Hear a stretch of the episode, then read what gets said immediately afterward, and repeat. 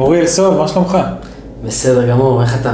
מצוין, איזה כיף להיות פה בסטודיו המהמם שלך, כמה שזה מצליח לעבור במצלמה, אני לא יודע, אבל כיף להיות פה, וכיף להתחיל ככה את השבוע. יום ראשון בערב אנחנו מקליטים פה פרק לפודקאסט, אנחנו הולכים לדבר על שיווק, עסקים והתפתחות אישית, נכון?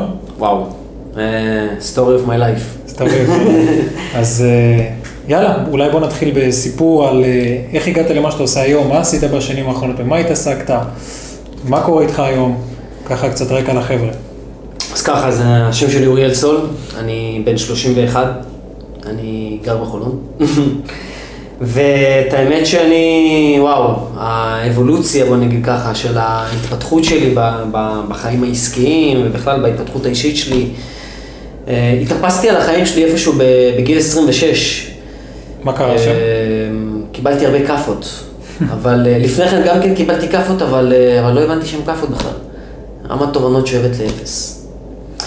ו... מה זה אומר? תן דוגמה, נגיד, מה זה אומר קפה, בגיל עשרים וחמש, עשרים וארבע, מה זה אומר קבל קפה, מה קרה? שאתה, שאתה שם לב שאתה רוצה שיהיה לך משהו, אבל אתה לא עושה שום פעולות בשבילו, אז אתה אוכל על זה חרא, אתה כאילו, הוא כל פעם רוצה שזה יהיה לך אותו, אבל אתה לא עושה כלום בשביל זה. ואתה כאילו, חי את החיים שלך כאילו... חי מיום ליום, מיום עושה ליום. משהו, לא עושה מספיק בשביל הדבר הזה, אני בטוח מה ש... מה זה לא עושה? לא, לא, לא חושב על לעשות בכלל. רוצה, אבל איפה יש, אין את המחשבה אפילו לעשות. מעניין, מאיזה סיבה? אה, וואי, הרבה סיבות. חוסר אה, ביטחון עצמי, mm-hmm. חוסר אה, אמון, לא באמת ביטחון עצמי בעיקר. בעיקר חוסר אמון בעצמך, חוסר ביטחון, אני מכיר את זה מקרוב, אני יכול להתחבר למה שאתה אומר. כן. כי גם לי זה היה, אני מניח שהרבה יכולים להתחבר לזה, כי בסוף, אני בטוח שרוב האנשים רוצים מאוד להשיג משהו, אבל חסר להם את הביטחון שזה באמת יצליח, אז כאילו מאיפה מתחילים? וואו, זה, זה קודם כל רמת, זה קודם כל אתה צריך לעבור איסורים עם עצמך ולהגיע להגיע להחלטה של זהו, נשמע לי. שזה הולך לקרות. שזה הולך לקרות ואני הולך לעשות. אבל זה קורה, אתה אומר, אמרת שעברת, בוא נחזור אחורה, עברת הרבה דברים שכנראה לא הצליחו. אז בואו ככה אני קצת, אני כיום אני מתעסק בשיווק, אני יועץ שיווק, רשתות חברתיות, מתעסק בתחום הזה שש שנים, ואיפשהו בגיל עשרים ושש קיבלתי כזאת כפה אחרי זוגיות ארוכה שהייתי בה, וסיימתי אותה, כי הבנתי איפשהו גם ה... לעשות קאט לזוגיות הזאת, זה היה איזשהו צעד עם, שלי עם עצמי, לעשות קאט לדברים שלא טובים לי בחיים. צעד עם הרבה אומץ. בדיוק. ומהיום הזה שעשיתי קאט בקשר הזה, פתאום משהו בי התחיל להשתנות, התחיל להתחולל. היו עוד כל מיני מאורעות ודברים שקרו באותה תקופה. וגם התעסקתי בתחום המכירות אז באותם זמנים, ותמיד חיפשתי איזושהי דרך של לעשות עוד כסף מהבית, כסף מהצד. חיפשתי באינטרנט, שאלתי אנשים איך אני עושה עוד כסף, איך אני עושה עוד כסף. זה היה משהו שתמיד עניין אותי, כאילו, אתה יודע, לא לעשות כסף, אלא לא לחשוב על כסף. ככה גיליתי את עולם השיווק? ככה גיליתי את עולם השיווק חנויות אינטרנטיות. חנויות אינטרנטיות, אז בשנים לפני זה נעשה קצת סדר, עוד פעם, גיל, בוא נגיד מהשחרור עד עשרים ושש, פחות או יותר, מה עשית?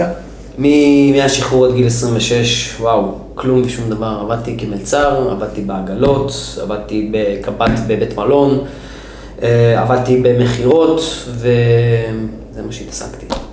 זאת אומרת, מבחינתך זה עבודות זמניות, הרווחת כסף, בזבזת כסף, קלאסי חיים משוחרר כזה? בול. טיילת בעולם? קצת, כן, גם.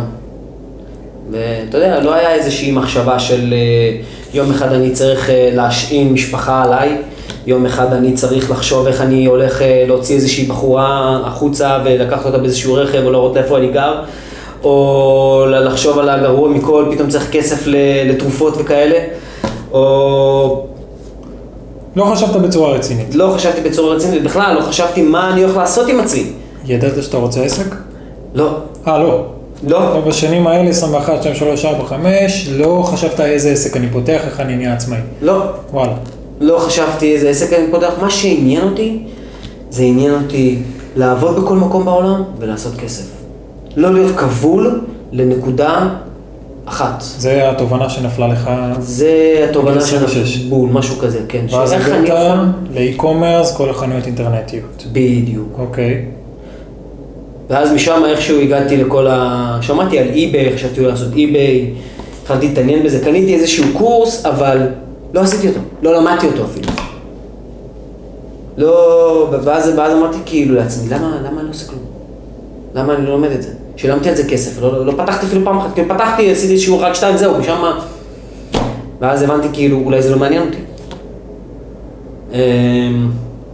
עוד פעם, הדברים התגלגלו, הזמן המשיך לרוץ, אתה יודע, הזמן רץ, לא מחכה לנו.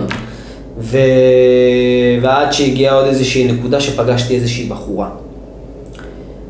אותה בחורה הכניסה אותי לסוג של פלטפורמה של כמו שיטת הפירמידה הזאת, כמו You should be here, World Adventures. כן, הייתי שם גם, בפירמידות. כן, עוד פעם, זה הסתכל... לא משנה, לא ניכנס לזה. וזה היה של חברת B-Heap. B-Heap. כן. אוקיי. של אינדיגו, כל מיני מוצרי תוספי תזונה שלהם.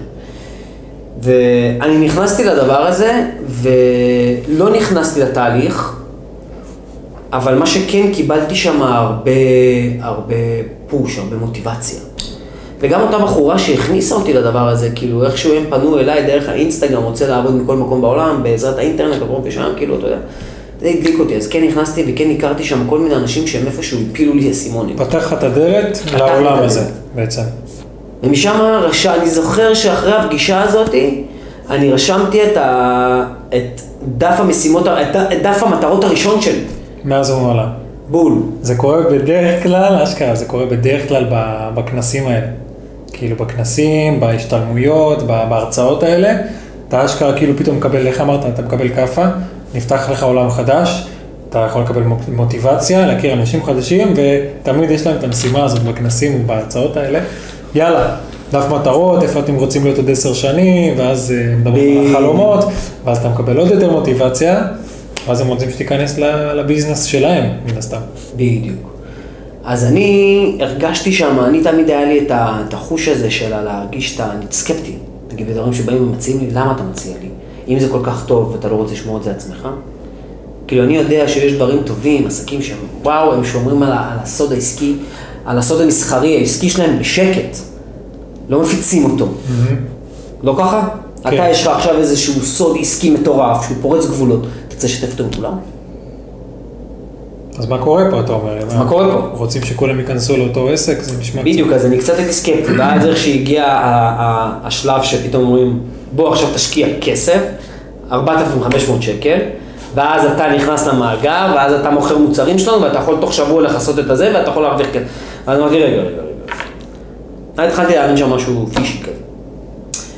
לא נכנסתי לדבר הזה, אבל מה שכן, הבחורה הזאת שהכניסה אותי, היא עשתה לי איזושהי שיחה שהיא גרמה לי להבין עוד כמה תובנות עליי, שיש בי כושר התמדה, שיש בי את הרצון. יפה. ונתנה לי את זה דוגמאות שהן היו מתחת לאף שלי ולא הסתכלתי עליהן אפילו. כמו התמדה בחדר כושר, כמו התמדה בזוגיות, כמו התמדה באכילה נכונה, כמו התמדה בלסיים לקרוא ספר. יפה איך שהצגת את זה, כי לפעמים אנחנו לא מסתכלים על עצמנו כמו שאחרים רואים אותנו. בדיוק. ולפעמים אנחנו לא מעריכים את עצמנו כמו שאחרים מעריכים אותנו. בעצם אנחנו מפספסים את הפוטנציאל שיש בנו, אתה יודע, כל אחד והפוטנציאל שלו, ולכל אחד יש פוטנציאל, ואנחנו לפעמים מפספסים אותו כי אנחנו לא רואים את זה בעצמנו. ולפעמים בא מישהו, כמו שאמרת, אותה בת זוג, ששמה לך כאילו סוג של מראה, ואומרת לך אתה יכול יותר, יש בך יכולות. בדיוק. ומשם נכנסתי, אתה יודע, המשכתי את החיפושים שלי אחרי כל ה... איך, איך עושים כסף. והגעתי לשופיפיי.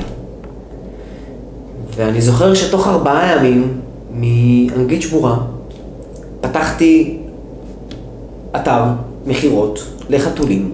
מה אתה אומר? כן, אני עם פאקינג גוגל טרנסלייט, ועם יוטיוב מדריכים, ועם איך אני בונה את זה, פיזית. אני עם ארבע חמש שקופיות פתוחות, מקפיץ בין אחד מאחד מהם, אני אומר לך, ישבתי כל יום שמונה עשרה שעות, ארבעה ימים על הדבר הזה. וואו. מרמת אפס? מרמת אפס. עד לרמה שהחנות עומדת. החנות עומדת. מדהים. אז התחילה הבירוקרטיה של סליקות, של דברים שאיפשהו גם התייאשתי מהדבר הזה בהתחלה, ואז אמרתי, לא, זה לא יאש אותי. הם רצו X, Y, Z, ומסחר, ואישורים, והיו שם בירוקרטיות עם סליקות. פתרתי גם את זה, שאני בחיים לא חושבת שנפתור דבר כזה, אני איפשהו אמרתי, מה לי ולדבר הזה? אתה תוך כדי עובד בעוד עבודה או ש... תוך כדי אני עובד בעוד עבודה. תוך כדי אתה עובד בעוד עבודה, אמרת, די, נמאס לי, אני רוצה לצאת. שחרר את עצמי ממשוואה של זמן שווה כסף, רוצה כסף מכל מקום. אני אפילו לא חשבתי על זה. לא, אז מה רצית? זמן לעשות... רציתי להיות נווד אינטרנטי. לעבוד מכל מקום, בכל זמן. בדיוק. רציתי לעבוד מכל מקום, בכל מקום, בכל זמן. כל זמן שבא לך. בול, אבל כשגם כבר נעבדו אוטומטית בשבילי. לא היה לי את המחשבה הזאת, המיינדסט הזה של זמן מחליף בכסף, כאילו, אז עכשיו אני, הזמן שלי מוחלף בכסף, וזה צריך לשכפל את זה, כי ככה אתה עוד תגיע עסקי. לא חשבת על זה. לא חשבתי על זה. לא, לא היה לי מיינדסט עסקי בכלל, בכלל, כן, כלום. לא חשבת, לא רצית להיות עצמאי. בול. מגניב. אוקיי. משהו שאני יכול להגיד לך שהציל אותי כל החיים שלי, זה שאני אופטימי חסר תקנה. יפה. זאת אומרת, לא משנה מה, יהיה בסדר. יהיה בסדר. נייס. בוא נגיד שגם יש אנשים שיגידו שיש לי יותר מזל משכל. אני לא מאמין במזל, אני מאמין שאתה יוצר את המזל שלך. אני יוצר את המזל שלי, אני פועל בשבילו, אני עושה בשבילו, אני מדבר, אני יוצר קשרים, אני כאילו בלי לשים לב, אני מושך את זה אליי, בכך שאני עושה את הפעולות. אתה יודע, היום בדיעבד, אני נופלים לי המון המון המון הסימונים, שפתאום אני רואה כל מיני פלשבקים, שאני חברים ב... כשאני בן עשרים וארבע, עשרים וחמש, חברים היו אומרים לי, אני רואה לך גדולות, אני רואה לך, אתה ילד יצא ממך משהו מתוך, אני אמרתי, איפה ספור, אני לא מאמין בעצמי, איך אתה יכול להגיד דבר כזה? בדיוק מה שדיברנו קודם, שלא ראית את זה על עצמך, אשכרה. ואז התחלתי עם כל הדבר הזה של השופיפיי, פתחתי חנות אינטרנטית, ומאפס ידע בגוגל, בפייסבוק, סליחה, במנהל מודעות של פייסבוק, איך להריץ קמפיינים, תוך שבועיים, הרצת את הקמפיין הראשון שלי. קמפיין לחנות שבנית. בול. מגניב, אז בעצם בנית ממש משווק על כל דבר. קמפיין עם אמרות, עם פיקסלים, התמדתי פיקסלים באתר, מאפס ידע, תוך שבועיים, פייסבוק, לא ידעתי, מה עשיתי? נכנסתי, התחלתי לקרוא מדריכים, קניתי איזה קורס דיגיטלי ב-חמישים ותשע דולר, קניתי, ראיתי סרטונים ביוטיוב. זאת אומרת, הכל לבד. הכל לבד, ובמקביל אני פתאום מתחיל לקבל כל מיני קמפיינים באינסטגרם שלי של בוא תלמד שופיפיי, שזה עוד היה די בחיתולים באותה תקופה, כאילו לא כזה בחיתולים, אבל הוא, הוא היה עדיין בבינוף, היום הוא מאוד אה, מפוצץ, אבל זה לא משנה אם הוא מפוצץ או מפוצץ, כל אחד יכול להצליח שם, אני לא נקודה. אז, ואני אומר, ואמרתי לעצמי, אולי אני ארשם, לא, לא, לא, אני לא ארשם, אני לא טוב בלהתחייב לדבר לדבר. כשאני מרגיש שאני מתחייב, אני איפשהו בורח. כשאני מרגיש שאני גם מחויב למקום מסוים, אני לא יכול, קשה לי, זה דבר אופי שלי. אז אני לא מכיר את האופי שלי, ואני יודע מה אני, בגלל זה אני גם עצמאי, כי אני לא יכול להיות מחויב למקום עבודה להיות שכיר, כי אני לא אצליח, אני לא הייתי טוב בלהיות שכיר. אתה מבין? אז משם בעצם איך התגלגלת? למדת חנויות, התחלת למכור, קמפיינים, איך התגלגלת למה שקורה היום, שבעצם היום יש לך סוכנות דיגיטל, עם עובדים. נכון. נכון? כמה, כמה כיום עובדים מולך? ארבע, שתיים, שישה אנשים. שישה אנשים, חוץ ממך, בתוך, ה, בתוך העסק, שעוד מעט הופך להיות חברה בעם. נכון. מדהים. משרת כמה לקוחות בעצם? עשרים ושמונה ועוד חמישה עשר פרויקטים צילום בערך, ועוד שלושים וחמישה תהליכי ליווי איתי. שיש משהו סדר גודל של... שבעים שמונים לקוחות שונים, כאילו שבעים שמונים רובם בעלי עסקים. או כולם? כולם בעלי עסקים. כולם, אתה מלווה מעל שבעים שמונים בעלי עסקים, בצורה כזאת או אחרת, בכל עולם השיווק, צילום, פרסום, טיק טוק, אינסטגרם. בדיוק. מדהים. שבעים שמונים לקוחות, זה וואו. כן, משהו כמו שבעים וחמש שמונים, כן. אז איך מגיעים לזה? אז אתה אומר, הייתי שם עם שופיפיי, קמפיינים, התחלתי להבין את העולם הזה, את הפוטנציאל שלו. תראה, אני בהתחלה, אם התחלתי עם שופיפיי, אתה יודע, קידום ממומן בפייסבוק. ולא התעסקתי בכלל באינסטגרם, אמרתי, אני אעשה קידום ממומן, אני אמשיך תנועה לאתר שלי ואני אעשה מחירות, ואז אני, אתה יודע, בתוך קידום ממומן בפייסבוק יש שם העולם שלם שצריך ללמוד, על משפחים שיווקיים, על רימרקטינג, על דאטאות, על קהלים, על... וואו. יש אנשים שזה המקצוע שלהם. בדיוק, זה עולם גדול. ובמיוחד גם אי-קומרס. יש קמפיינרים שמומחים באי-קומרס, לא כל קמפיינר מומחה באי-קומרס. יפה. ואז מהר מאוד, היו תוצאות. חודש, חודשיים, רצתי, שמתי כסף. היו תוצאות, אבל התוצאות לא היו שוות את העבודה. כאילו, הרזרתי הרזר השקעה, אבל הרווח הוא היה מאוד נמוך. שזאת אומרת של חודש השקעה, של אם אנחנו נתארגן את זה בשעות, משהו כמו מאה שמונים, מאה תשעים שעות, שאתה שם את זה. אתה, כמה כסף אתה רוצה לראות מזה? לפחות שבע. לפחות שבע, שלוש וחצי ראיתי. אחרי הרזר השקעה. זה לא שווה את זה, כאילו רווח של איזה שלוש וחצי אלף שקל. לא שווה, אבל לא אמרת על עצמך, רגע, אם הצלחתי לעשות שלוש וחצי לבד בכוחות עצמי, בוא נראה מה עבד לי, אולי אפשר להגביר את זה. אני לא בדעה הזאת. אני תמיד מבקר את עצמי ואני אומר, לא, זה לא טוב. הבנתי. שזה גם העקב אכילס שלי, אבל זה גם מה שמציל אותי. שאני, שאני מאוד קשה עם עצמי, ואני אומר, לא, זה לא טוב. אני צריך יותר. אני צריך יותר, זה לא מספיק. אני צריך יותר. אז אני לא באתי, אמרתי לעצמי, כל הכבוד, הצלחת לייצר שלוש וחצי אלף שקל לבד בתור עצמאי, שאתה בכלל לא היית.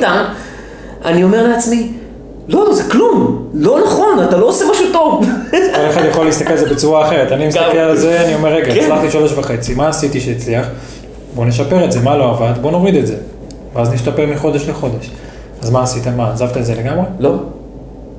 התחלתי, פתאום, לא יודע, הייתי באינסטגרם, מצד שעוד בתות. תקופה לא, לא, לא הייתי, אתה יודע, משווק אינסטגרם כמו שהיום אני יועץ לרשתות חברתיות.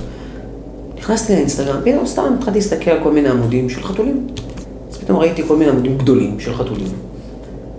שבביו שלהם יש להם לינק. נכנסתי ללינק הזה. ב-שבעים אחוז מכל העמודים שראיתי שהם מוכרים, כמוני, אבל בעמוד שלהם הם לא ייצרו שום מחירה. כלום. אז אמרתי, רגע, הם מייצרים פה קהילה, ואז הם מוכרים להם דרך הסטורי, כי עקפתי אחרי, וראיתי שדרך הסטורי פעם בהם כזה מייצרים מחירות, אבל כל מה שהם עשו, עמודים מצחיקים לחתולים כזה שצוחקים עליהם. מדהים. אז הבנת שאינסטגרם פלטפורמה מחירתית. לא. לא, אז הבנתי שמאינסטגרם, איך אני מייצר מחירה בדרך עקיפית, ולא בדרך ישירה. כי אינסטגרם היא לא פלטפורמת מחירה. אומנם מתבצעות של מחירות, אבל זה לא לשם מה אנשים נכנסים אליה. אנשים לא נכנסים כדי לקנות, כן. לא, אתה רוצה לקנות משהו, יש לך אפליקציות של מחירה, יש לך אתרי מחירה, יש לך עמודי מחירה, אבל אינסטגרם לא בנו למחירה. אומנם כן קורה שם, אבל הם נכנסים בשביל להעביר את הזמן, הסחת דעת, רגע להתנתק, רגע אולי ללמוד משהו. על הדרך אתה גם קונה, כי ברגע שעקבת אחרי מישהו מספיק זמן, בטח תכף נגיע לזה, כי אנחנו רוצים גם דרך הפודקאסט לעזור לאנשים, בול. להצליח לעשות את זה, אז, אז תכף נגיע. אז הבנתי בעצם שאיך מייצרים מחירות, מהר מאוד הבנתי מה קורה שם, אמרתי אוקיי, אוקיי, אוקיי, שינוי מסלול שיווק, אסטרטגיה, איך שלא נקרא לזה היום, כאילו היום שינוי מסלול אסטרטגי של העסק, פעם קודמת זה, זה לא טוב מה שקורה, צריך לעשות משהו אחר. מהר מאוד התחלתי לחפש תכנים של חתונים. ונכנסתי לאיזשהו פורום בהמלצת אחי, שקוראים לו רדיט, של אנונימים, ויש שם סקשן של חתולים. הייתי מביא מהפורום הזה סרטונים של חתולים מצחיקים, עוד לפני שהם היו מגיעות לרשתות החברתיות. לפני שזה בא למדיה, קודם כל זה עובר בפורום, ואז מהפורום זה עובר לרשתות. ומותר לקחת סתם, מותר לקחת סרטון משם על האינסטגרם? אם אתה, אם אתה נותן תיוג, אין עם זה שום בעיה. אם אתה לא נותן תיוג, זה בעיה. אתה חשוף. זה פורום של אנונימים. אתה לא יודע, של מי הסרטון. אז מהר מאוד, אחי הקטן הוא מתכנת, הוא פיתח מערכת שבעצם מורידה את הסרטונים הוויראליים בתוך הפורום לדרייב, ומהדרייב אנחנו אוטומטית מעלים את זה לאינסטגרם. ומה שקרה הוא שהתחלנו לעשות את השיטה הזאת, התחלנו לעלות, ובמקביל אני גם עושה follow on follow ידנית. לאנשים פוטנציאליים, נכנס לעמודים של חתולים גדולים, הולך למי שעושה להם לייקים, וידנית עושה להם עוקב. ואז בעצם אנחנו מעלים תכנים טובים, העוקבים עולים לנו כי אני עושה follow on follow, פתאום מה שקרה איזה יום בעיר אחד, פתאום אני מקבל תיוג.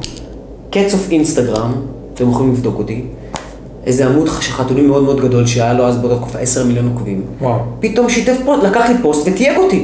אני אומר לך, בלילה עלה לנו שלוש וחצי אלף עוקבים. בלילה, פעם! ואז אמרתי, לאחי, תראה מה קרה פה. אנחנו משכפלים את זה. ומשם הקהילה התחילה לגדול, תוך שנה הגענו למשהו כמו מאה ושמונים אלף עוקבים. מאה ושמונים אלף עוקבים? בשנה. בעמוד אינסטגרם? אורגני. שפתחת מאפס. התחלנו לייצר מחירות, התחלנו לעשות כספים בעמוד הזה. מה אתה אומר? בשנה מאה ושמונים אלף עוקבים. בשנה מאה ושמונים אלף עוקבים. כי פנית לשוק גלובלי, נכון? לא שוק ישראלי, הביו בטח היה באנגלית. הכל היה באנגלית. הכל היה באנגלית.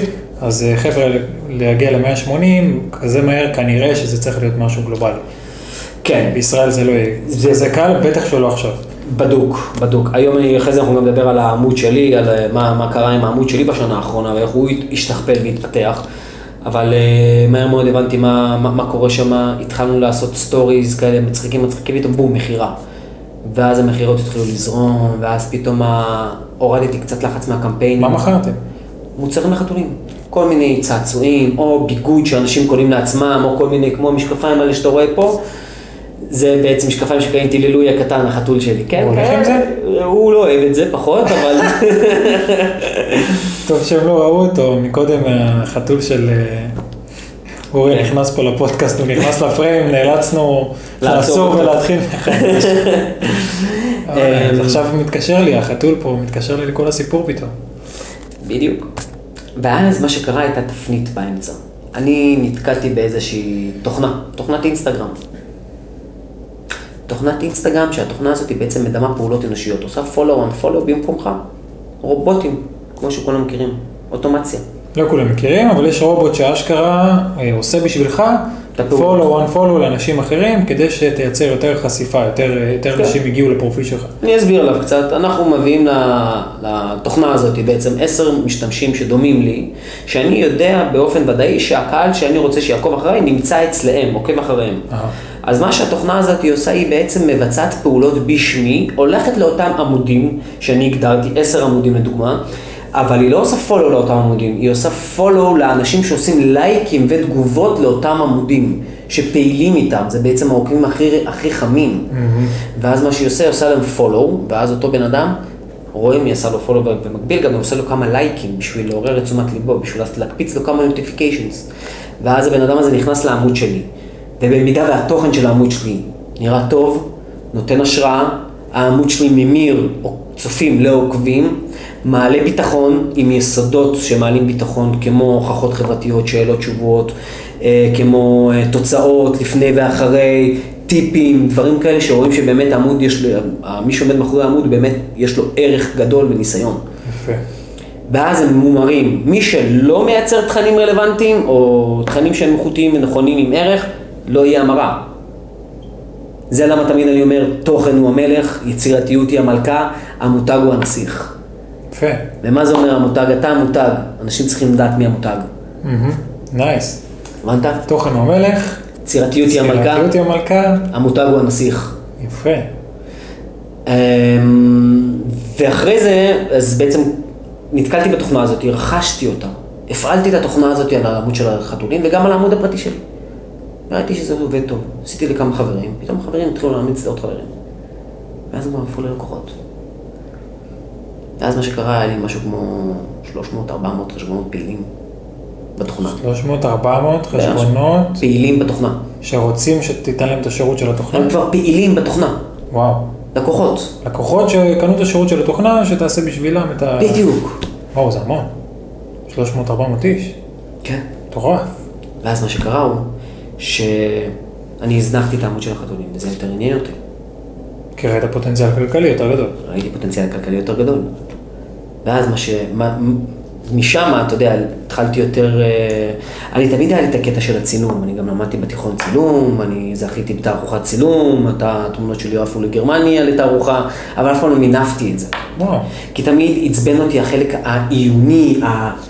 אני בן אדם מאוד יצירתי, במערכת החינוך מאוד דיכאו לי את היצירתיות, מאוד הניחו אותה, לא נתנו לביטוי, בגלל זה כל החיים חשבתי שאני לא טוב. לא ניכנס לזה עכשיו, זה משהו לפעם אחרת.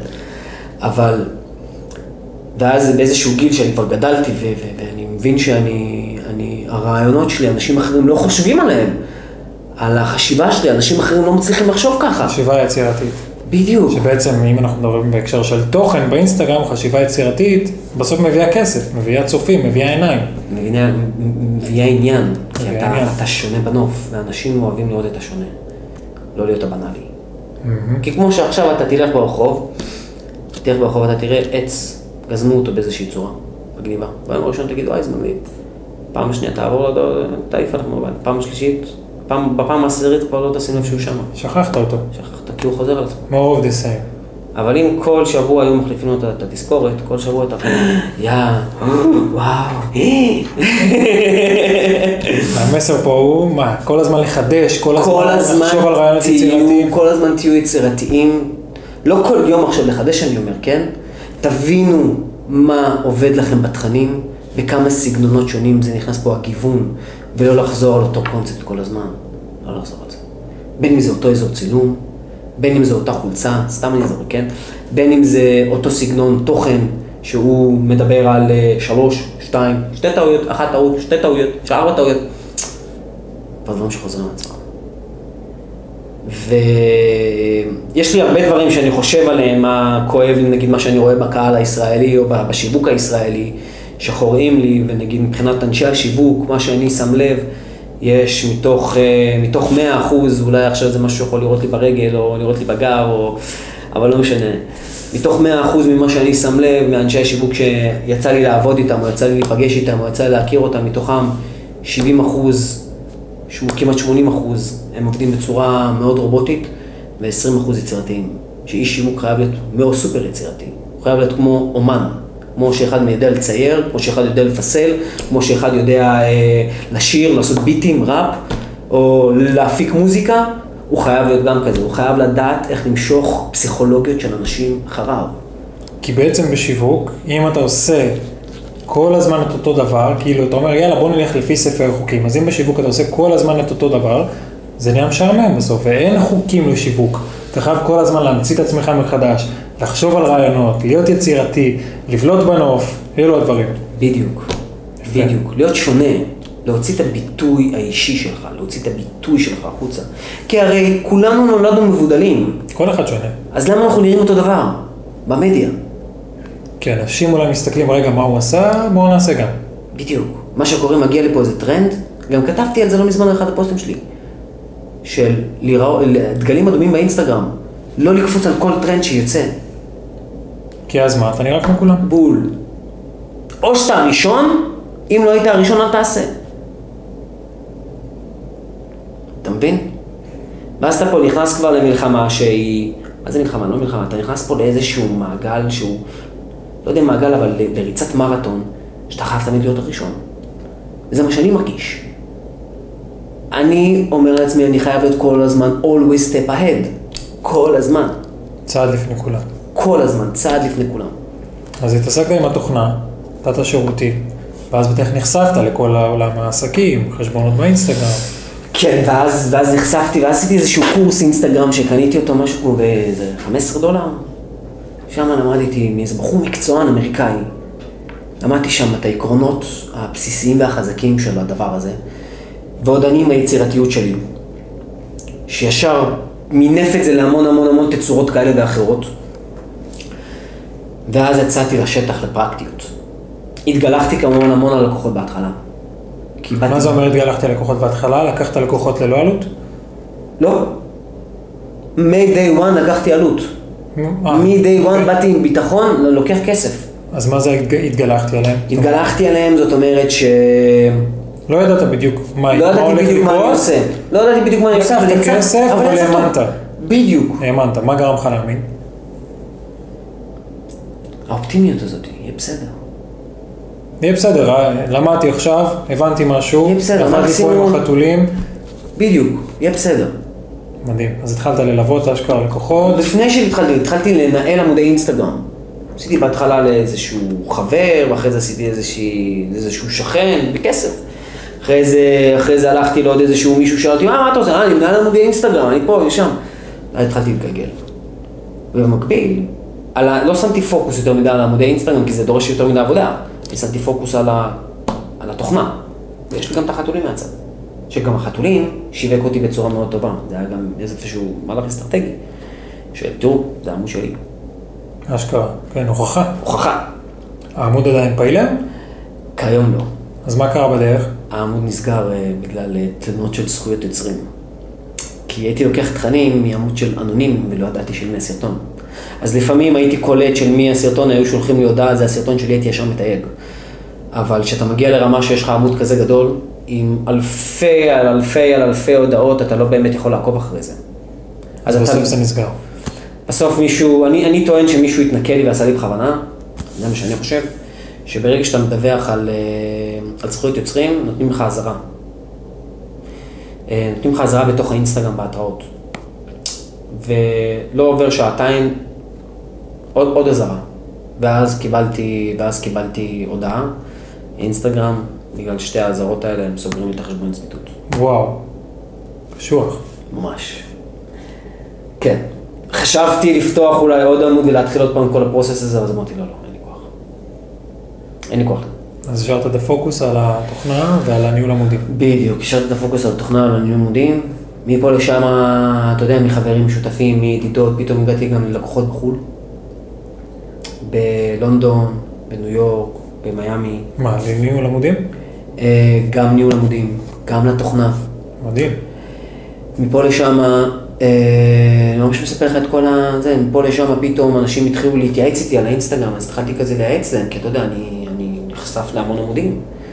מה אתה צריך לעשות, מה טוב, מה לא טוב, בשביל שיהיה לך יותר המרות עם התוכנה. יהיה לך יותר עוקבים. איך אתה גם לייצר שם תהליכים מחירתיים יותר? אתה לומד את הכל בעצם בדרך, זה מסר חשוב. הכל, הכל אני לומד על הבשר שלי בדרך. זה מסר חשוב שאני תמיד רוצה להעביר לחבר'ה, שאתם יכולים ללמוד הכל בדרך, זאת אומרת, לא צריך לשבת, ללמוד הכל, ולהרגיש שזהו, עכשיו אני יודע הכל, עכשיו אני אצא לדרך. לא. צאו לדרך עם מה שאתם יודעים כרגע, ותוך כדי תנועה תלמדו, תתגלחו על לקוחות, כמו שאתה אומר, ותשפרו את עצמכם תוך כדי הדרך, תוך כדי התהליך. זה הרבה יותר חכם, ככה אתם גם לא מבזבזים זמן, וגם צוברים המון ניסיון, וביטחון. עם כל הצלחה של לקוח, אתה צובר ביטחון. גם אם נכשלתי, היום אם אני נכשל, אני מבסוט מזה, כי למדתי. זה שיעור. אם אני לא נכשל, זה לא טוב. אם אני לא קורא, אם לא קורא לך משהו שאתה... שאתה כל הזמן כאילו בהצלחה, הצלחה, הצלחה, הצלחה, כאילו, כאילו, זה לא טוב, זה כאילו, זה הצלחה שקרית. אתה חייב ליפול בשביל להצליח. חייב להיות קושי, כי הצלחה ככה, בום, דרך, מ-אפס ל-ארבעת אלפים, זה לא עובד. אין דבר כזה. אין. אז מכל קושי... או שאתה זוכה בלוטו, או ש... מכל קושי אתה אומר שלומדים.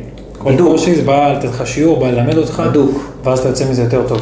אתה יוצא מזה יותר טוב, יותר מחושר, יותר חזק, גם תדע לדרוך על הטעות הזאת יותר. אתה כבר ניסיון? מדהים. היום אני שמח, אתה יודע, אני מבסוט על זה, יש לפעמים רגעים קשים בעסק. אני אומר, אני צריך לעבור את זה, זה חשוב לי. כי, כי הקושי הזה, זה אומר שאני מתקדם, כי אם לא היה לי קשה, אז אני לא מתקדם. מדהים. ואז הגיע היום השחור. היום השחור. שאינסטגרם שינו את כל האלגוריתם. במלחמה נגד כל הרובוטים, נגד כל הבוטים. וואו. כל העסק שלי. כל הביצים, תשעים אחוז מהביצים היו בסק אחד. פעם. בעצם כל היוזרים שנתת להם שירות, כן. נגמרה המסיבה. נגמרה המסיבה. ומשם פיתחתי את הסדנה שלי, התחלתי לחשוב על תחלופות אחרות, ואז משם, כי נתתי הרבה ייעוצים, אתה יודע, נתתי לפה טיפים, שם טיפים, ואני אמרתי, רגע, אני אפתח סדנה. פיתחתי סדנה בת שלוש שעות. סדנה בת שלוש שעות, שבהתחלה שלי גביתי עליה שש מאות שקל לשלוש שעות. אפילו לא, חמש מאות שקל. האדם היה בא לסדנת אינסטגרם אצלי, שלוש שעות, חמש מאות שקל.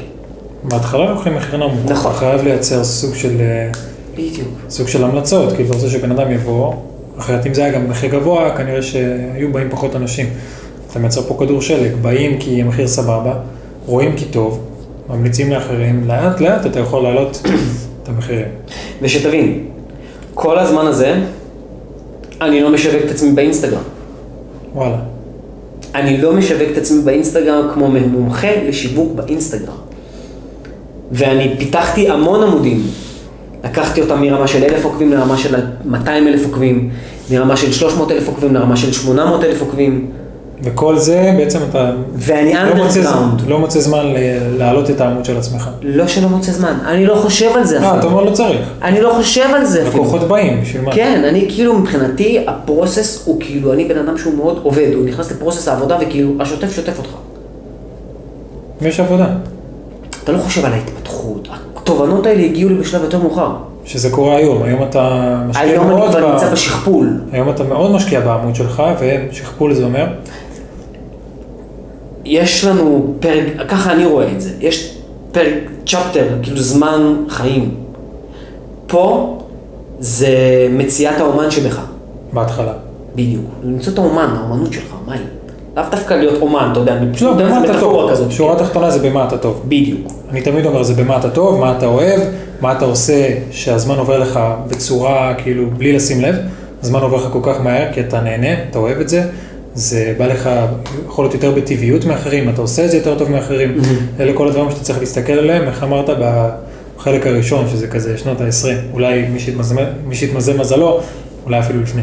בדיוק. אז זה ההתחלה, אתה מגלה במה אתה טוב, מה אתה אוהב, מה אתה עושה בלי לשים לב שהזמן עובר, ומה אתה אפילו קצת יותר טוב מאחרים, כישרון טבעי כזה, זה יכול להתחיל כתחביב. נכון. אז זה התחלה, התחלת להגיד ש... אז פה בעצם למצוא את האומן שבך, יש אנשים שגם מוצאים את זה, כמו שאמרת, בשלב מאוד מאוחר, יש כאלה שהוא נמצא מתחת לאף שלהם והם לא יודעים לזהות אותו. לא שמים לב. ופה בעצם נמצא השכפול. איך אתה משכפל את עצמך? למה לשכפל? זה כבר ברמה של סקלביליטיות. אתה מדבר על עסקים. אני כבר מדבר על עסקים. עסקים. יש פה תהליך. כן, הגעת למשהו, הצלחת, יש לקוחות, אתה בעצם, אנחנו מדברים פה על זה שאתה מוכר את הזמן שלך. נכון. והזמן שלך מוגבל. אז בעצם מפה, ממציאת אומן, אחרי זה אתה מתחיל להתמקצע. אתה מצאת את אומן, אחרי אתה מתחיל להתמקצע. אחרי זה אתה, אתה מתחיל לפתח את החוש העסקי. מקצעת הסבבה. לפתח את החוש העסקי. כן, שאתה תותח ב... בדיוק. לא, לא יודע מה, אתה תותח בלעשות מסאז'ים. אם אין לך חוש עסקי, לא יבואו לקוחות, אתה לא תגדל, לא, לא יהיה עסק. אתה תלך תעבוד שכיר במשהו. גם אתה, אתה יודע, גם uh, בעל עסק נקרא בעל עסק, שהוא לא בעסק, העסק עדיין עובד. אז אתה נקרא בעל עסק. גם אם יש לך עסק ואתה עדיין נמצא בעסק, אתה לא בעל עסק. אתה שכיר בתוך העסק שלך. זה רובם, זה, זה מה שקורה אצל רוב העסקים בתחילת הדרך. כן, אתה יודע, העולם שלנו הרי כמו לפי הספר הבא, שיר הבא, אני שמונים עשרים, הפרטו. שמונים אחוז זה שכירים בעסקים קטנים. עשרים אחוז שזה בעצם משקיעים בבעלי עסקים, כאילו באנשי עסקים. אז חוזרים לזמן. הגענו לחוש העסקי, לפתח את החוש העסקי. מהפיתוח החוש העסקי עד לפה, שפה זה השכפול שלך, פיתחת את החוש העסקי, ואז אתה כבר מייצר סיסטמה של עוד בן אדם, עוד שתי אנשים, עוד שלושה אנשים. בעצם עובדים. עובדים. כשיש עובדים שעושים את העבודה שאתה עשית כל כך טוב, אז אתה יכול להשתחרר קצת ולייצר לעצמך עוד זמן ולמנף את הכל עוד יותר. בדיוק. ואז מה שאתה עושה בעצם, אתה כבר משכפל את היכולות שלך, ואז אתה מגדיל את הקיבולת שלך. ואז מפה, מהשכפול, אתה מגיע לעוד מימד זמן חדש, שהוא מתחיל משכפול, פה זה כבר עומד על קבוצות ועל דברים הרבה יותר גדולים, שם זה כבר משחקים אחרים. כן, אני עוד לא שמה, כן, אבל... אתה יכול להמשיך ולפתוח גם עסקים אחרים, כי התפנה לך המון זמן. כן, אבל זה כבר נקרא, זה כבר להיכנס בתור משקיע, זה כבר לקחת או להיכנס שותף במשהו שכבר עובד ולמנף אותו, ואיך אתה מתפעל את מה שכבר עכשיו, אתה לוקח צד אחורה מהעסק שבנית, ואיך אתה מסתכל על זה ומסתכל על עוד עסק, זה כבר דברים אחרים, אתה יודע, אני לא שם עדיין. אבל אני מבין בזה, אני מבין קצת בדברים האלה. אין סוף לאפשרות, זה כן, אין סוף לאפשרות, כי כבר שוב, הגעת לאיזה הישגים, בא לך כבר משהו אחר להוסיף. ועכשיו הגענו לנקודה של הזמן היום. כן, של מה שקורה היום. היום. אז היום יש לך את העסק שבאמת מלווה, אמרנו מעל שבעים שמונים לקוחות פעילים, בתצורה כזאת או אחרת, צילום, עריכה, שיווק, אסטרטגיות, ייעוץ, טיק טוק, אינסטגרם כאלה. נכון. ומה שקרה לי, שהרבה קרה גם בזכות הקורונה, שפתאום שהעולם נרגע, הייתי באיזשהו סוג של דרייב. בעד הקורונה, מינו, גם ראיתי את הגדילה שלי, אתה יודע, פתאום אני מרוויח לבד, משכורות של שלושה עשר אלף שקל, נקי, נקי אחרי הורדות, אחרי הכל, פתאום חמישה עשר אלף שקל, פתאום הגעתי ל-שלושים אלף שקל, שאני סך הכל שנתיים עצמאי, פתאום קורונה, פתאום בום. ומה שקרה לי גם בקורונה, שעזבתי לקוחות קטנים שלי, בשביל לעבור ללקוחות יותר גדולים, ואני בדיוק בסגירת חוזים ועסקאות עם הגדולים, וכבר פיתחתי את הקטנים, פתאום פעם הגיעה הקורונה. השארתי קרח משני הצדדים. בלי, בלי עסקים ללוות, בלי, בלי לקוחות בעצם. בלי לקוחות, אולי שתי, שתיים, שלוש, ארבע לקוחות קטנים, כאילו, שנשארו, שלא... ונשארתי כאילו עם מחזור, שכאילו לא יכלתי אפילו לסגור את החודש. וואו. קורונה הפילה המון אנשים, אז ביניהם גם אתה. כן, וואו. אני לא באתי מוכן לזה בכלל. מי, מי בא מוכן? מי ידע? אף אחד. אז מה, מה, מה קרה? מה עשית כל השנתיים האלה? וואו, קשה.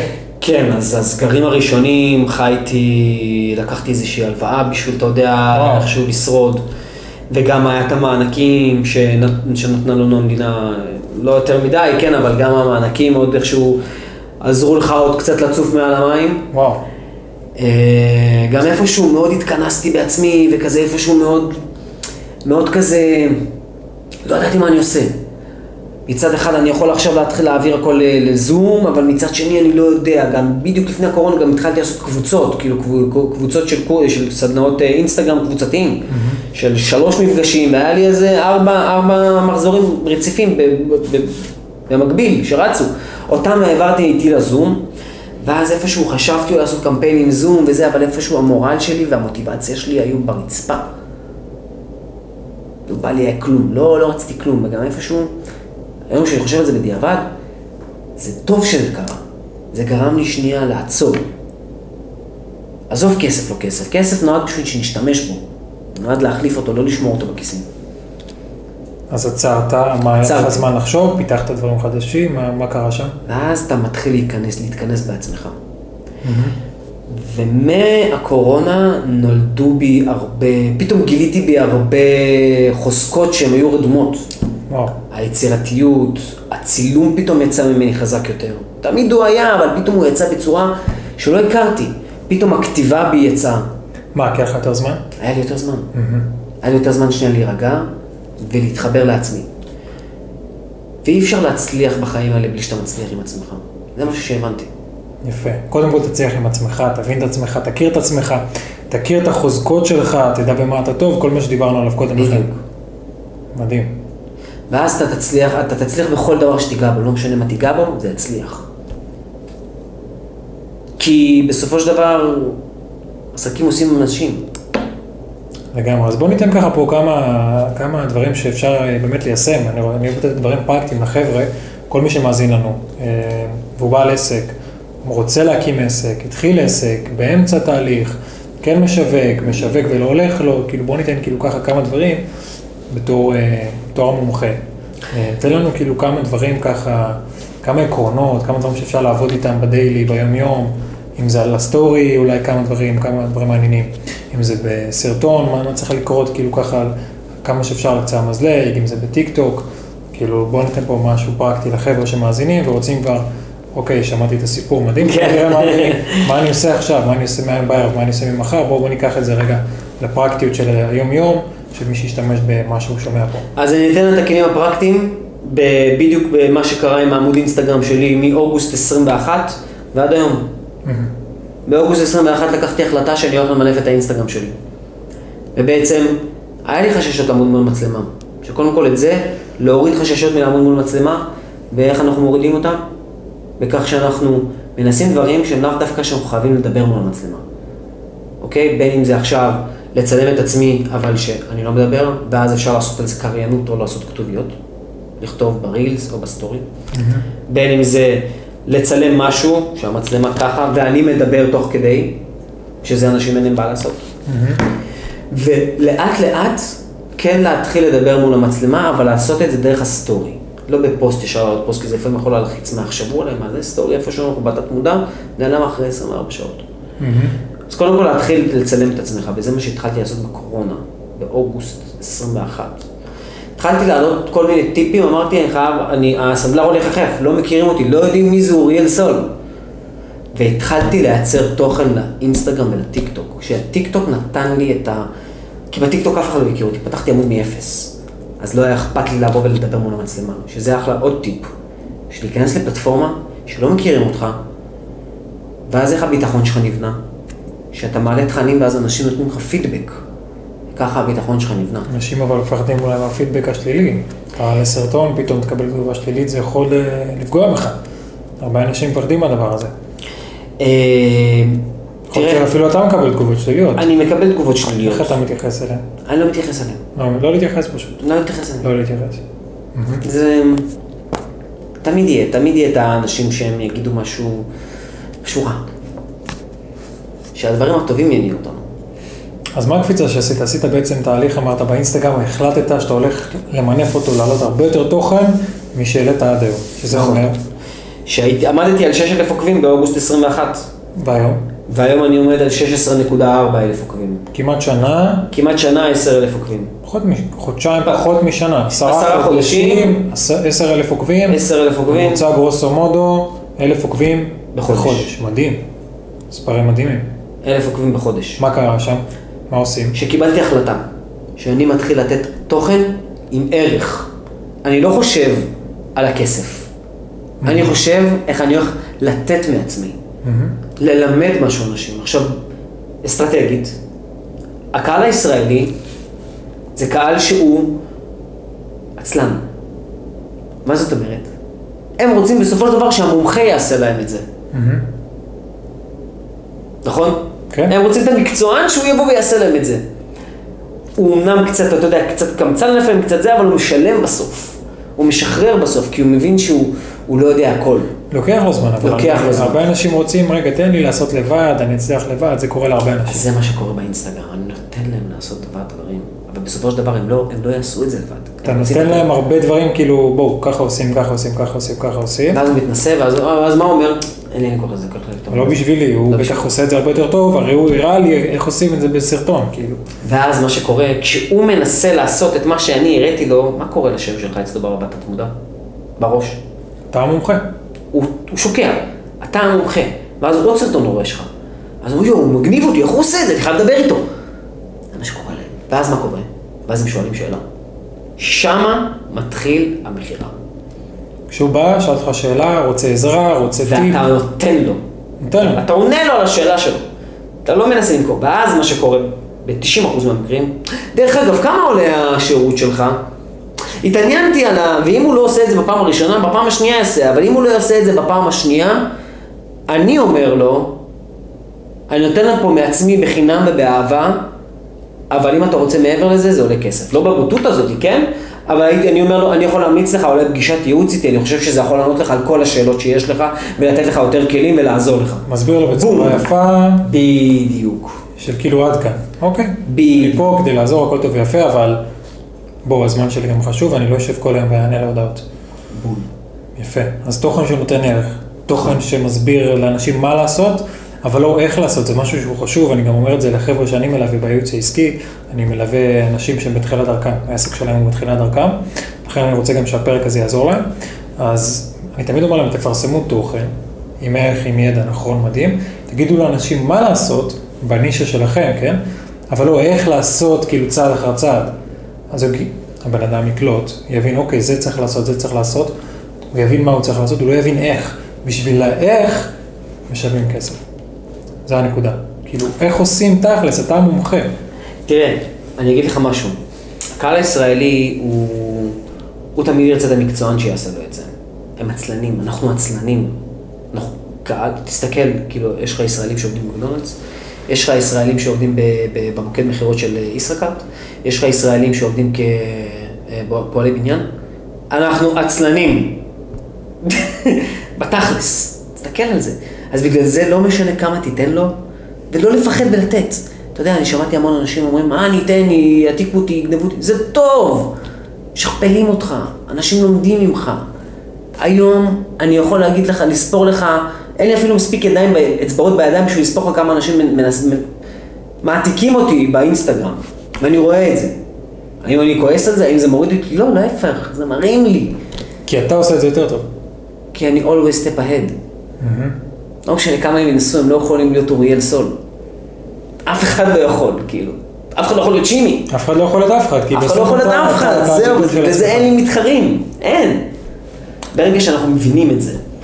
אז אתה אומר הרבה תוכן. הרבה תוכן. תדירות של תוכן, מה? כמה תוכן? אז אני אומר ככה, תראה. מבחינת תדירות תוכן, קודם כל אנחנו בהתחלה, אנחנו לא יכולים לבוא ולהפציץ בכל יום, כל יום, כל יום פה. זה צריך בהדרגה, צריך קודם כל לבנות את זה. פתאום יגידו, מה זה? פתאום הוא קפץ על החיים? מאיפה הוא צד זה? זה יכול גם ליצור איזשהו אנטי. לאט לאט. לאט לאט. מה שאני קודם כל ממליץ זה קודם כל לגוון בתכנים. לגוון. לא ליצור מאותו סגנון, כמו שבה דיברנו על זה. אותו הדבר. כל יום להגיד שלוש הסיבות לשלוש הטעויות של שלוש זה חמש. בין אם זה זה. כשאני אומר לגוון, זה יכול להיות סוג אחד של תוכן שהוא יותר טרנדי. טרנדי. זה סוג של, סוג של תוכן. נכון. שכמו שאנחנו רואים ברילס, כל הריקודים, סתם לא באמת, פתאום אנחנו רואים כל מיני מעברים מגניבים כאלה עם איזשהו סאונד שהוא טרנדי, שעושים איזשהו משהו שאפשר לכתוב על זה ו... סטייל טיקטוק. בול. טרנדים טיקטוק, טרנדים אינסטגרם, מה עוד? ואז יש גם תוכן שהוא יותר מלמד. תוכן לימודי. בול. שהוא יותר, אתה מדבר יותר למצלמה, או שאתה מראה איזשהו משהו. מסביר, מעביר ידע. יפה, אבל גם בתוכן הזה, גם צריך לדעת איך לבנות את הסרטון בשלבי הגשה נכונים, עם פתיח מושר, עם איך עושים את זה, והאיך חייב להיות בשלושה ארבעה מעברים שהם מוגשים נכון ופרקטיים, והסוף חייב להיות עם הנעה לפעולה. דוגמה להנעה לפעולה? לא תוכן כזה תעקבו. תעקבו. בדיוק. כי בסופו של דבר, כשאתה נותן לבן אדם ערך, אתה מלמד אותו משהו. אם אתה לא תגיד לו בסוף, עבדתי על זה קשה, בשביל שאתה תלמד מזה, המעט שאני מבקש ממך זה עוקב, אבל לא לבקש את זה בצורה כזאת בוטה, כן? אבל ברגע שאתה נותן לבן אדם ערך והוא מרגיש שהוא קיבל ממך משהו, אתה יכול לבקש ממנו לעקוב אחרי, והוא ירצה גם לעקוב אחריך, למה? כי הוא ירצה לראות אותו דברים מהסגנון הזה. מדהים. וזה עובד, זה עובד, זה עבד לי, אני קפצתי ב-עשרת אלפים עוקבים בשנה, שגם המסות שלי, הם היו בארבעה וחצי חודשים האחרונים. נכון, אני מאוגוסט אמרתי שאני שם את עצמי בפרונט, אבל לא מאוגוסט אני התחלתי לפרסם כל יום פוסט. היום אתה על כל יום פוסט עושה אותו. היום אני, היום אני על ממוצע של בין שלוש, לח... בין, בין ארבע לחמש רילסים בשבוע ופוסט אחד. כל יום עולה אצלי. כמעט כל יום. כל סטורי יום... אין מה לדבר, כמובן שאתה מעלה כל יום. סטורי, אני, כן, גם פיתחתי אסטרטגיה לסטורי, איך לחלק את זה ב- ב- ביום ככה בצורה כזאת שזה גם ישתלב לי עם היום שלי. Mm-hmm. נתת דוגמאות לסוגים של תוכן, אמרת נכון. תוכן שאתם מידע, תוכן שהוא טרנדי, מה עוד? ויש לנו תוכן יותר שמדבר עליי. על עצמי. על עצמי. סיפור אישי. בין אם זה סיפור אישי, בין אם זה כמה זמן אני עושה עם זה, בין אם זה כל מיני תובנות, משברים, כאילו תמיד הכל ברור ויפה. מה אמרנו? אנשים קונים אנשים. שאנשים יתחברו אליי בצורה אישית, כי הם יכולים להתחבר אליי, יכולים להתחבר אליך, בגלל האישיות שלך, ולראות מישהו אחר בתחום שלך, ואליו לא להתחבר, אפילו שהוא יותר מקצר ממך, או שהוא יותר נראה יותר גדול ממך, אבל אליך הם יתחברו, הם יבואו אליך. לגמרי. כי אנחנו מתעסקים בני אדם. לגמרי. אז צריך להראות את האישיות שלי, את עצמי, ופה זה גם, ופה כבר אנחנו נכנסים מהתוכן על עצמי, זה גם לפצח את האישיות שלי. מה זה פיצוח אישיות? זה דברים שפיתחתי באסטרטגיות שלי ובתהליכי ליווי שלי, של איך אנחנו מוצאים את האישיות בצורה כזאת שאנשים ירצו לשאוב עוד ממני. ליצור עניין, ליצור עניין בדמות שלך. בדיוק. כי אני יצאתי דמות, את אוריאל סול. תכלס אני אוריאל סולימנוב. אתה מדבר עכשיו אוריאל סולימנוב. אוריאל סול, זאת הדמות באינסטגרם. דמות לכל דבר, מי שלא עוקב, מוזמן לצפות ולראות שזו דמות לכל דבר. והסוג התוכן, אמרנו, אמרנו, היה לנו טרנדי, בידורי, טרנדי, סליחה, טרנדי, לימודי, על עצמי, שאנחנו מדברים על המכירתי. בידורי גם הזכרת ולא דיברנו עליו. בידורי וטרנדי זה אותו דבר. בידורי, משהו ש... כן, טרנדי ובידורי זה אותו דבר. סיים. פשוט בידורי סלש טרנדי. ומה האחרון? מכירתי. תוכן מכירתי. כן. וואלה. הרי, צריך להתפרנס משהו. תוכן מכירתי בסופו של דבר הוא לאו דווקא לא במכירה ישירה. אלא יותר לבוא ולהראות תוצאות. תוצאות של לקוחות. הוכחות. הוכחות חברתיות. המלצות. Mm-hmm. כל מה שבעצם סיפקת סחורה ללקוחות שלך, לחברים, לאנשים, לעסקים שאתה מלווה, אתה משדר את התוצאות שלך. בדיוק. תראו מה הצלחתי עם העסק הזה. רוצים גם? תתגע, תתגע בהצלחות שלך. כן, אתה מתגע בהצלחות שלך. בדיוק. מדהים. רוצים גם? שירות לאו לה... דווקא אם אתם רוצים גם. לפעמים אתה יודע, אני רואה את זה בתור, עכשיו אתה לוקח כוס מים. זה עוד לפעמים טיפת דיו.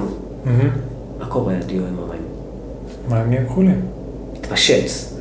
זו טיפה במוח שלו, תיתן למוח של הבן אדם לבד למכור לעצמו, כי זה מה שקורה. עכשיו אני יכול לגרום לך, אני עכשיו יכול למכור לך כל מה שאתה רוצה בעזרת הדמיון שלך. אחי, אני מה זה רעב, בא לי המבורגר, עשיסי, אבל אתה צמחוני, לא? לא? לא, לא אוכל. עשית אותי רעב. בא לי המבורגר כזה, עשיסי כזה, שאתה ככה לוחץ עליו והוא נוטף כזה. גמרת אותי. בוא נזמין וולט. וואו. מה, מה גדיר? לא, ויטרינה. ויטרינה, אתה אכלת פעם ויטרינה? רגע, אתה מוכר לי? וואו. אתה מוכר לי המבורגר. אתה מבין? בעזרת הדמיון שלך. יש ספר מעולה, שאני ממליץ לקרוא אותו, חברים, תשמעו טוב, שכנע אותם ב-תשעים שניות. של יניב זייד. אחלה ספר. דוקטור, דוקטור שכנוע קוראים. נכון. אחלה ספר, קראתי. ממליץ. והוא נותן שם הרבה דוגמאות, הולך לשכנע אנשים. אתה יודע, בסופו של דבר, ברגע שאנחנו גם יצירתיים, אנחנו יודעים לקחת את כל הטיפים האלה, איך לתרגם אותם לרשתות החברתיות, ואז ברגע שזה גם, זה פשוט, הבן אדם רואה אותך כל הזמן, רואה את היכולות שלך, רואה את התוצאות שלך, אתה זורק לו טיפות של דיו לכוס הזאת, תתארו את זה במטאפורה. ואז הוא כל הזמן אומר, אני רוצה את אוריאל סול, למה הוא הבן אדם היחידי שמראה כל היום ככה, והוא הכי פעיל, והוא מראה תוצאות, והוא כזה חברותי, והוא כזה חמוד, והוא יצירתי, והוא מגניב, והוא הופיע שם, והוא מכיר את זה. ואז נוצר לו מעטפת. עסקים הם חייבים להיות ברשתות החברתיות? לדעתך? אני, אני חושב שכל עסק חייב להיות. כל עסק חייב להיות ברשת? כן, אבל אם אתה מדבר איתי על איזה סוג פעילות, זה פה משהו אחר, זה צריך לאפיין את זה. לא סוג פעילות, שאלה ככה כללית. האם כל עסק חייב עכשיו שיהיה לו אינסטגרם, טיק טוק? אבל אני חושב שכל עסק חייב להיות שם. כל עסק חייב להיות שם. כל עסק חייב להיות שם. שתהיה לו איזושהי נוכחות, כי זה יעזור לו בכל תהליך שיווקי שהוא יוצא אחר כך לעשות, זה יגדיל לו את אחוז ההמרות. זה יבנה יותר ביטחון. זה משהו שהוא חשוב, כשאנחנו מגיעים לאיזשהו, לאיזושהי, איזושהי, אנחנו רוצים איזושהי מסה של לידים מסוימת, וכל מיני טכניקות וטקטיקות, זה גם תלוי מה גודל עסק, אבל חד משמעית כן. חד משמעית כן. אני רוצה לאסוף ולסכם פה כל מיני מסרים, תובנות, טיפים, ערך שאפשר לתת לחבר'ה בבית. אז קודם כל נתחיל מהדרך שלך, בעצם בדרך היו המון נפילות, המון בלבול, המון פחדים, המון קשיים, אבל איך אמרת, האופטימיות בסוף מנצחת הכל, האמנת שיהיה בסדר, המשכת להתמיד, המשכת לעשות, המשכת לבדוק דברים, ניסית דברים חדשים, דבר הוביל לדבר, למדת תוך כדי תנועה, בעצם כל הדברים האלה אפשר לקחת ולמדל, וגם החבר'ה בבית יכולים, אם הם כרגע נמצאים במצב של בלבול קושי, הכל בסדר. הכל בסדר, תמשיכו. זה חלק מהתהליך. חלק מהתהליך. כל עסק חייב להיות בדיגיטל, כל עסק חייב נראות דיגיטלית, יש לכם פה כל מיני סוגי תוכן שדיברנו עליהם, אם זה לימודי, בידורי, טרנדי, מכירתי, על עצמי, על עצמי, הסיפור האישי, אתם צריכים להיות בסטורי, אתם צריכים להיות פעילים, אם אתם מתחילת הדרך לא צריך ישר להפגיז בתוכן, אבל זה הולך ונבנה, תבנו בעצם את הדמות שלכם בתוך הדיגיטל. היה עוד משהו? המלצה האחרונה, אפשר להתחיל עם שלוש ארבע פוסטים בשבוע, מינימום ארבע סטוריז ביום, להטמיע בסטוריז גם כן, לתת טיפים פעם בשבוע בסטורי. טיפים פעם בשבוע בסטורי? כן. עוד דבר, שאלה שתמיד עולה, כאילו, עכשיו אני עסק חדש, התחלתי מאפס, לא יודע מה, יש לי חמישים, מאה, מאתיים עוקבים, שלוש מאות, זה כלום. איך אני, איך אני מעלה את זה? כולם מתחילים מאפס. כולם מתחילים מאפס, מה, מה הפעולות שצריך לעשות? קודם כל לייצר רילסים. דבר ראשון, רילס. רילס, כי זה, זה מה שקורה כרגע. זה מביא לנו כמה שיותר non-followers, לא עוקבים. לא עוקבים שצופים בסרטון. בדיוק, באותם אנחנו נרצה להאמיר לעוקב, איך אני מאמיר מישהו מי לא עוקב, לא עוקב. מניע אותו לפעולה, אהבת את הסרטון, תעקוב. יש עוד כל מיני סגנונות הנאה לפעולה שיצרתי, משהו כמו חמש עשרה סגנונות הנאה לפעולה שהם שונים. גם כל אחד יכול ליצור גימיק הנאה לפעולה משל עצמו. כן, אבל אפשר לעקוב אחריך ואני מניח לראות כל מיני סגנונות שאתה עשית של הנאה לפעולה. אז רילס, מה עוד יכול לחשוף אותי לעוד משתמשים חדשים? אני גם הייתי ממליץ עכשיו, כשאנחנו מייצרים כמה סרטונים וכמה תכנים לאינסטגרם, כל מיני פוסטים כאלה מעוצבים שנותנים ערך, ואז בעצם לממן אותם. אבל לעשות את הדבר הזה של הקידום המאומן רק אחרי שביססנו איזושהי נראות עמוד, ועמוד שהוא גם נותן משהו. לא סתם עמוד שהוא בשביל הכיף ואני מממן את זה, ואז... רק עמוד שנראה טוב, שהתבסס, אפשר להתחיל לזה. שגם יש לו, לאו דווקא הנראות היא מה שחשובה, אבל מה שהוא נותן, הערך שהוא נותן, הכלים שהוא נותן, הטיפים, ואז בעצם זה יכול לגרום לאנשים להבין, אפילו אם זה עמוד קטן, ואולי יש פה עסק עם מקצוען, כי מדבר על דברים נכונים, כי בסופו של דבר, מה אמרנו? תוכן הוא המלך. מדהים, בואו נסכם. תוכן הוא המלך. יצירתיות היא המלכה. יצירתיות היא המלכה, והמותג הוא הנסיך. בדיוק. אז חברים, שיהיה לכם בהצלחה. לכל שאלה אתם מוזמנים לחפש את אוריאל סול ברשתות, איך הכי קל להגיע לך באינסטגרם? אוריאל סול. אוריאל סול, תמונה צהובה, נכון להיום, באינסטגרם. כזאתי. שרוצה לראות. אותי אתם מכירים, שמי מרדכי, באינסטגרם או בכל פלטפורמה אחרת. תודה שהזנתם, היה לנו כיף, היה לנו מדהים. שיהיה לכם המון המון בהצלחה.